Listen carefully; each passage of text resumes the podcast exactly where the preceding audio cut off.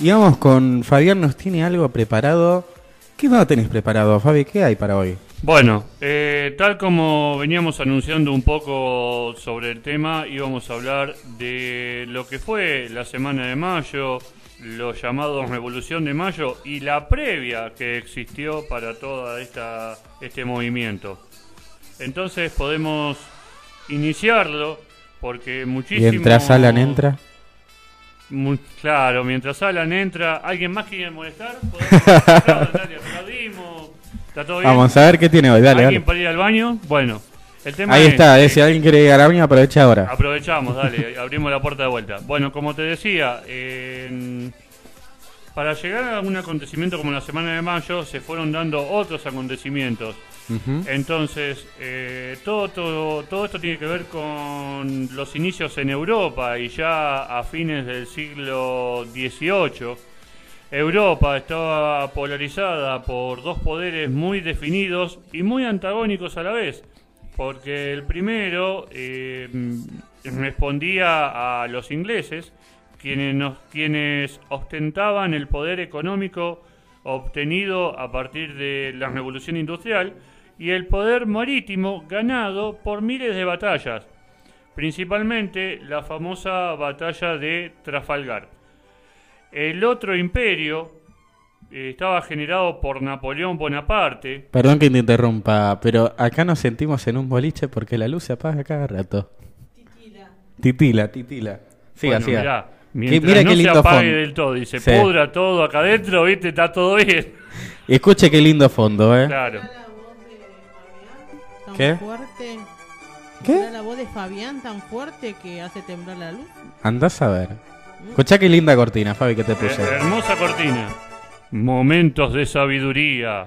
Momentos de sabiduría. Compromiso. Random. Muy bien, y continuamos, como decía. Continúe, continúe. El segundo poder estaba, dando, estaba dado por Francia y generado por Napoleón Bonaparte basado en el poderío continental que había obtenido mm, por la tosudez de él y sostenida por su ejército imperial. Esto generó que España eh, fuese sometida a una profunda crisis institucional, principalmente por la pelea entre el rey Carlos IV Borbón familia Borbón, que hoy en día sigue siendo eh, reyes de España, y su hijo Fernando VII. ¿Vos sabés que Borbón me hace acordar a Borum Bum Bum, Borum Bum Bum, yo soy el hincha de Camerún? Eh, ese tema data del año 82, cuando... ¿En el 78 fue? Eh, no, no... La pelea de José María Muñoz con Clemente. ¿Fue del año 78? Ah, por el tema de tiren papelitos, sí, fue del año 78. Si querés lo ponemos a, a, a Pelusa Suero que lo cuente, tengo la entrevista acá. ¿eh? Sí, sí, lo del año 78 me acuerdo que Muñoz decía eh, ordenados, estar tranquilos en la cancha y salió Clemente y dicen tiren papelitos.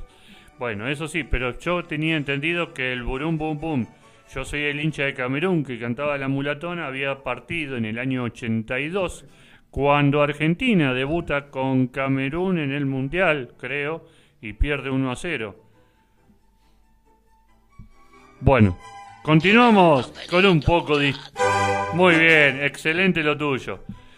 Continuamos con la historia y como venía diciendo, en España eh, se había, había una gran crisis institucional en donde se pelearon el padre o rey Carlos IV y su hijo Fernando VII. Eh, esto generó que, su, que el reinado de Carlos IV cayera a manos de Napoleón. Mientras tanto, su hijo Fernando VII creó la Junta Central de Sevilla con la idea de desprenderse del poder francés. Mm, dicha junta tenía vínculo estrecho con América, pero el poder de ésta se iba debilitando por hechos famosos tales como la sublevación de Tupac Amaru, el movimiento Chuquisaca y el movimiento de la paz. Que todos los integrantes de estos movimientos, eh, aun cuando fueron fuertemente reprimidos, dieron en parte origen al espíritu eh, revolucionario que eh, se estaba gestando en el virreinato del Río de la Plata. Hecho que se acentuó cuando se produjeron las invasiones inglesas allá por los años 1806 y 1807. Las primeras, ¿no? Exacto. Entonces, eh, ¿cómo, ¿cómo inicia la semana de mayo? La semana de mayo inicia básicamente el 14 de mayo, cuando la Junta de Sevilla eh, cae a manos de Napoleón definitivamente y eh, a través de las noticias eh, llegan a Buenos Aires y el entonces eh, virrey Cisneros tiene que notificar de tal situación al pueblo. Por ello, el 18 de mayo de esa misma semana, comienzan a moverse y mantenerse en reuniones hasta horas de la madrugada siguiente, o sea, el 19 de mayo, próceres tales como Cornelio Saavedra y Manuel Belgrano, quien le solicitan al alcalde Lezica poder realizar un cabildo abierto.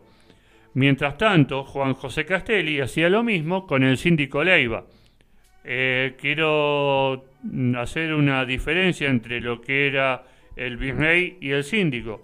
El virrey, eh, digamos, era quien manejaba toda la parte eh, gubernamental con las órdenes recibidas de Europa. Y el síndico era como el control de toda la gestión.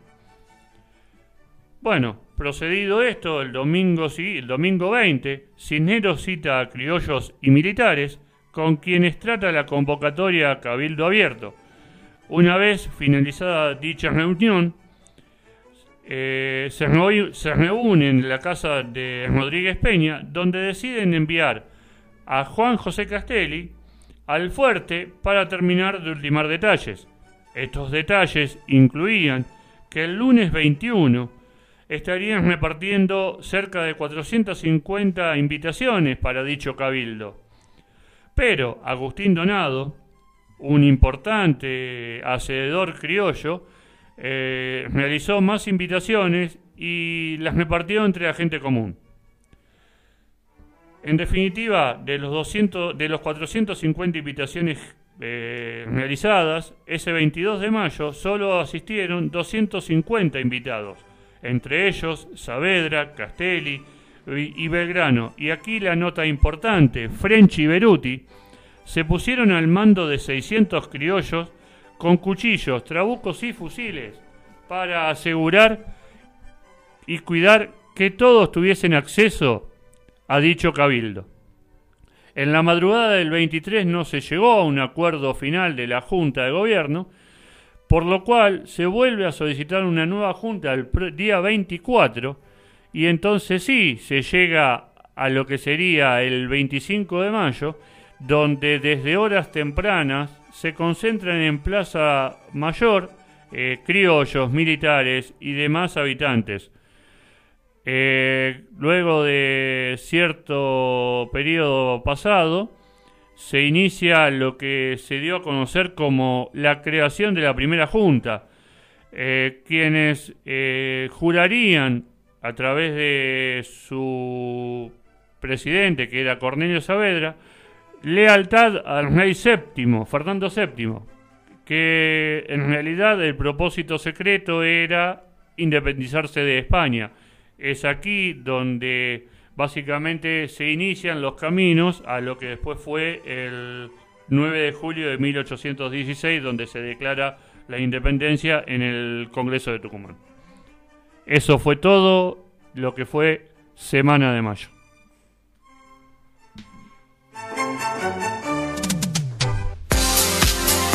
Qué buena la historia, ¿eh? Tan, tan larga es la historia. del 26 ¿El 14 de mayo empezó la semana de mayo?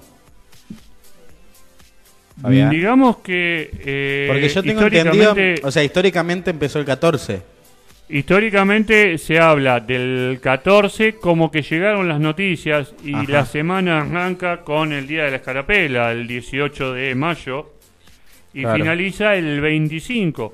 Pero convengamos que se llama revolución y es un periodo que empezó mucho mucho tiempo antes. Seguro, sí, sí. mucho sí. tiempo antes. Y finaliza Porque había una- con el objetivo logrado el 9 de julio de 1816. Había una elite, una logia, que estaba al grano, creo, ¿no? Que estaban varios para hacer que España se vaya. Bueno, y creo bueno, que el por 14 de mayo le llega la noticia a Cisneros de que este de que lo, lo sacaron al rey eh, de España, lo sacaron del su lugar, digamos, ¿no? Claro, por eso, por eso, para llegar a la semana de mayo, tratamos de hacer una breve introducción de algunos hechos muy importantes en la sociedad americana. Bueno, eh, después continuaremos con las diversiones de aquellos tiempos, deportes de aquellos tiempos, eh, la mujer y demás que son columnas. Algo que tenga para opinar el señor Juan sobre esto, sobre la columna que hizo acá el amigo Fabián. Estoy aprendiendo. Muy claro. Muy claro. Muy bien informado. realmente. No tengo mucho más para decir. Simplemente lo que seguiría sería un aplauso. Sí, sí, sí, seguro. Realmente. Seguro, espera que, esperamos un ratito, espera, espera, espera. Para que Voy- Sí, sí, sí, sí, por eso te decía, sí, sí, sí. Acá está, mirá. Ahí está. Muy merecido. Gracias.